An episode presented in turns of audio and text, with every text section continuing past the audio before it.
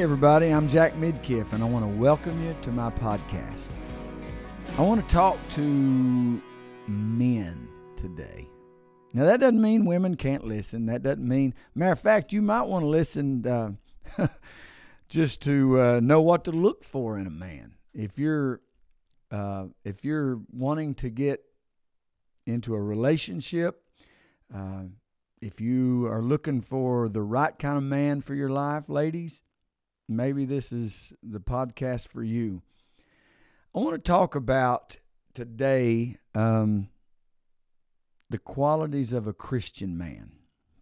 Now, this world has all kinds of ideas and has kind of force-fed society ideologies of what a man is, you know, beating our chest and drinking beer and cussing and telling dirty jokes and having grease under our fingernails and going hunting. And I'm not here to condemn anybody or to look down on anything that you choose to be as a man, but I'm also here to share my feelings of what being a real man is. First of all, I believe that the qualities of a man should always be the qualities of Christ. Because to be a Christian man, you have to be Christ-like. And to be the best man, I've talked to people as I am coming up on the 24th year of my life being a pastor. I started being a pastor when I was in my late 20s, and now I'm in my early 50s and getting a little closer to my mid-50s. But as I sit here today, I've talked to so many men, and I never looked at it as an interview process because, to be honest with you, I've not had to ask a lot of these questions. They've just come to me and shared their heart of things that if they could go back, what they would change. Some of the men that I'm talking about isn't even here on this earth today. But I've had multiple. I can sit here and think of just probably 10 right off the top of my head without even trying that have said things to me that, quite frankly, are kind of on this list, if you would, of things if they could change, they would have. Well, the truth is, gentlemen and ladies, once the hands on this little watch of mine clicks, you can't ever click it back. And so you have to make the best of the time you have right now. And so to be a Christian man, it's not determined on how masculine or how feminine you are. A lot of good old Southern men, I'm just going to get all up in your stuff right off the bat here. A lot of good old Southern men are intimidated by men that aren't good old Southern men, such as, you know, chewing and spitting and smoking and cussing and drinking and hunting and fishing and nothing wrong. If that's what you want to be, you have a right to be that. But someone's not less of a man because they're not like you. A man or manhood is not determined by the world's standards. Manhood is determined by God's standards, if you ask me, because He created man, He created woman, and He gives us the good qualities that we have. And quite frankly, if they're not good qualities, they're probably causing you pain anyway. So today I want to talk about, as Christian men, I believe we're called to a higher standard. We should be an example. And I'm not talking about putting pressure on you. I'm not talking about, I can't be everything that some people are. It's not about being what other people are. It's being the best you that you can be. God expects us to become a man after His own heart. What does God's heart lean to? What is What is the Bible says that from the abundance of the heart, the mouth speaketh. So what are the things that are in God's heart? What does it mean to have a heart like God? What does it mean to be a man after God's own heart? It means that you want the same things He does. Somebody said, well, I'm not God. Who said you had to be? Nobody said that. God didn't even say that. He gives you the power to be the best you. Another question, are you raising the bar for yourself to become a better person? Are you raising the bar to be the best person? Listen, I'm not sitting here today telling you that I've accomplished everything that I'm telling you. I'm just giving you my heart of what I believe will make us better as men. Do you have the courage to stand out from the ordinary? Do you have the courage to be you while everyone else is being different? I believe that determines a true man. Quite frankly, I think it's time to man up in a lot of areas. So I've got some questions that I just want to, or some statements maybe, I guess that'd be the best way to say it, if I just want to put out there. And if you disagree with them, you have that right. But what is a Christian man? A Christian man is a protector. Doesn't have to look like everybody else. You don't have to be a gun-toting, snarling, 7-foot, burly kind of a person. But you're a protector. You make sure that your family's protected, not only physically but financially. You protect them emotionally.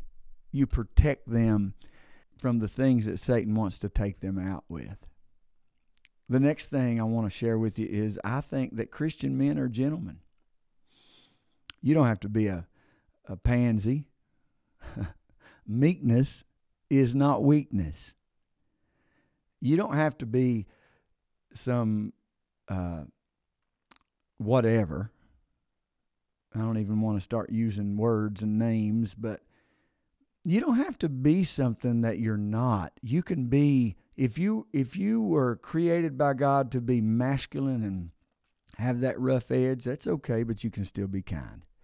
You can still be a gentleman. You can still say kind words. If you choose not to, it's because you choose not to. But if you choose to do that, you can. Now, I also believe that sometimes we have to practice those things. Sometimes we have to practice doing things that are not comfortable to us, but the more you practice them, the easier they'll be.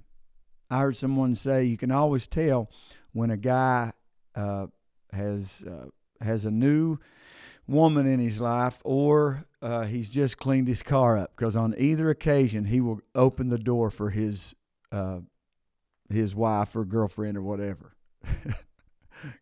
I don't know why that is, but it's kind of true. But you don't have to wait for certain and special occasions to be a gentleman. I heard another story one time about how this guy walked out of the door and he held the door for this lady, and she was, kind of whatever. And she said, "Are you holding that for me just because I'm a woman?" He said, "No, ma'am, I'm holding it for you because I'm a gentleman." So know who you are and know why you are. Well, you are a gentleman, or you should be a gentleman, because God's a gentleman. Do you know that God is such a gentleman that He doesn't cause us to be Christians? He don't make us be Christians. He don't make us love Him or anybody else. He gives us that choice. If you ask me, that's being a gentleman. He's allowing us the opportunity. So to fashion yourself after God is to fashion yourself after His qualities, and He's a gentleman. So Christian men are gentlemen. Christian men also use their time wisely. That doesn't mean that you accomplish every day everything that you want to do, because sometimes we just make mistakes, sometimes we mess up, sometimes we overextend ourselves, sometimes we don't plan good enough. Not condemning, but just putting that out there to say Christian men should plan, should use their time wisely. Someone once said, if you fail to plan, you're actually planning to fail. Well, that's kind of straightforward, but use your time wisely. Make sure that you are telling the time in your day what you're going to do instead of being pushed. I know that a lot of people punch a clock to go to work. They punch a clock to leave work. A lot of people, my dad used to say any man that would say he's boss at his house would lie about anything. Meaning, I know we do what our wives, and we do what our children, and we do what our bosses, and we do what everybody else in our life that has that position, we do what they say, and that affects what we get to do. But Christian men, use your time wisely. It'll be good for you. Christian men, I believe, also always improve themselves. Get better at who you are. Get better at your craft. Get better at your skill. Get better, period.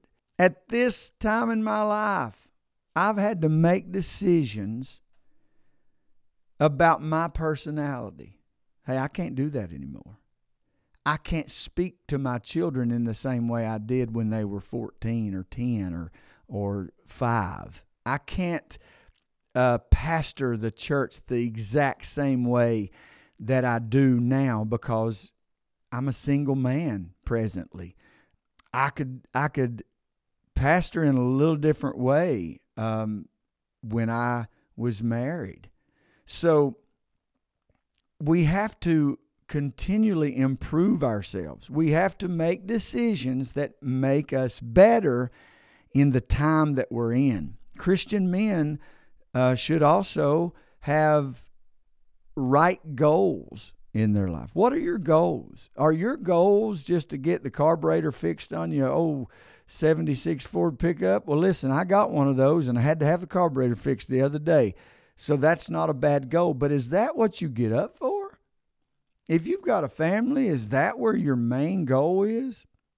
Hey, I guess it's between you and her, but what are the goals that you got to have correct, when I say right, correct goals to accomplish what you were put on this earth to accomplish. And oh, this is a good one. Number 6, Christian men have to know how to say, I'm sorry. Or, as my friend Dean Sykes says, he says that's a bad confession to say you're sorry. So let me say it this way. Christian men have to know how to apologize. Ooh, that's a hard word to even say, isn't it, man? Because for some reason we think that forfeits our power. In fact, it strengthens your power, because it brings a level of trust in your family and relationships that no other thing will do. So, practice. You might even need to start with yourself. Start in the mirror. Apologize to yourself for not having enough self-love at times in your life. Apologize to yourself for not forgiving yourself for whatever it was. It starts with us. Christian men accept responsibilities. Now, I'm going to confess to you. I have to really rely on the love of God dealing with men that won't walk in the responsibility of a man. Now I do. I guess you could say that's a weakness of mine that I have to continually work on. And I do it. I give people grace. But I also was raised in a way that it's hard for me to accept a man or any excuse that he would give me not to take responsibility for his own life. See, listen, God has given me the choice to be or to not be anything I want to be. So I have the power to take responsibility and become whatever I want to become. I have the responsibility to myself first, well, to God first. Let me excuse myself here. To God first, but then to me, and then to my family. I have the responsibility first to detach myself from things that aren't productive in my life. So Christian men accept responsibilities. Christian men do not compromise godly principles. You ever met somebody that would do anything to get what they want? Let me help you with something. That's called manipulation. Don't be a manipulator. I know we've all suffered at the hands of manipulators. Don't be a manipulator, men. You being the man of the house, you can easily become that if you wanted to. You could easily become that just by, having maybe a better job, having more money in your account, having more strength in your body. I don't know, lots of things, but don't deviate from or compromise godly principles. For instance, with your wife, the Word says to love your wife as Christ loved the church and gave himself for her. That doesn't sound like a bully to me. So Christian men need to never compromise godly principles. Christian men should always keep their word. If you can't keep your word, then be the one that calls on the telephone and says, hey, man, I'm not going to be able to do this. Please forgive me. No shame in the game of not having time. No shame in the game in just not being able to do something. But the shame comes is when you won't be man enough to pick the phone up and communicate. Christian men keep their word. Christian men have a heart of a servant. There's all kinds of funny stories that I could tell. I'm not going to because somebody might figure out who it is, but about certain men that I've been around that expect everybody to wait on them hand and foot. Now, I will admit to you, I have, on the other hand, struggled with allowing people to do good things for me, allowing people to know when my birthday is just because it embarrasses me. And that's not right either. And I'm here to tell you today, that's something that I've come to understand, that a birthday, to let somebody have the gift of giving you a happy birthday wish, that's a pride thing. And I've had to swallow some of that. But Christian men have a heart of a servant. You don't always expect somebody to do things for you, but you want to do things for them. Now, when I married LaDonna back in 1989, she quickly helped me understand the heart of a servant in the fact of I was raised in a household that my dad would sit down at the table, my mom would fix his plate and bring it to him and ask him what he wanted to drink. It wasn't that she felt less than. That's just what she wanted to do for my dad. I never had to get used to that. I never had to expect that from LaDonna. That just wasn't what she wanted to do. I could sit here and write a book on all the things that she did for me, but that in particular wasn't one of them. So it's easy for me to get my own food. It's easy for me to do for myself. But I do it also. There's plenty of times I've got grown children, and I'll do something for them, and one of them will say, oh, you didn't have to do that. And you know what? I know I didn't have to, but I love doing that. There's other times that I don't, right? But a Christian man has a servant's heart. You want to serve other people. Why? Because that's a personality trait of God. Christian men are passionate about doing God's work. It's not hard for a lot of men to get passionate about fulfilling their responsibilities for working for their family. And that's a good thing. That's an admirable thing.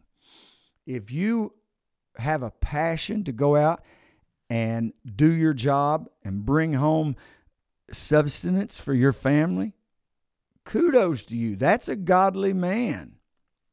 But it's also a Christian man's personality to want to do God's work too. What is it that God put you on this earth to do? What is it that God has called you to do? Christian men, we need to figure that out and walk in it. And let me say this before I move on. And prioritize it in our lives. We're training our children by our actions. Oh, your words, they're heard, but your actions speak louder than your words a lot of times. Christian men also treat women with great respect. Christian men are not womanizers. Christian men are not abusers. Christian men are not manipulators. Christian men don't look at women as objects. That's one of the most destructive things about pornography, among a million other destructive things. But one of the greatest destructive things about pornography is it causes a man or a woman to look at the opposite sex as an object. And that's not at all true. Christian men treat women with great respect. Christian men control their emotions. Whew. Let me pick my feet up because it's getting deep in here for me. I'm pretty passionate about a lot of things, and this is one that I have to work on daily.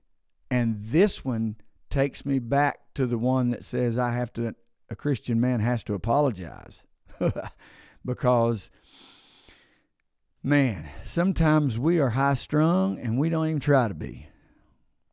Listen, control your emotions. Christian men influence others to be better. Christian men have Jesus as their ultimate role model. We, as believers, are not ordinary men. We're Christian men. Called to be holy, called to be sanctified, and called to be the sons of God. We have the privilege to have the opportunity to reign with God in His kingdom. Now, that will only be possible if you develop godly character as a Christian man. So, men, man up. Be a good Christian. I'm going to pray for you. Lord, I thank you for this day.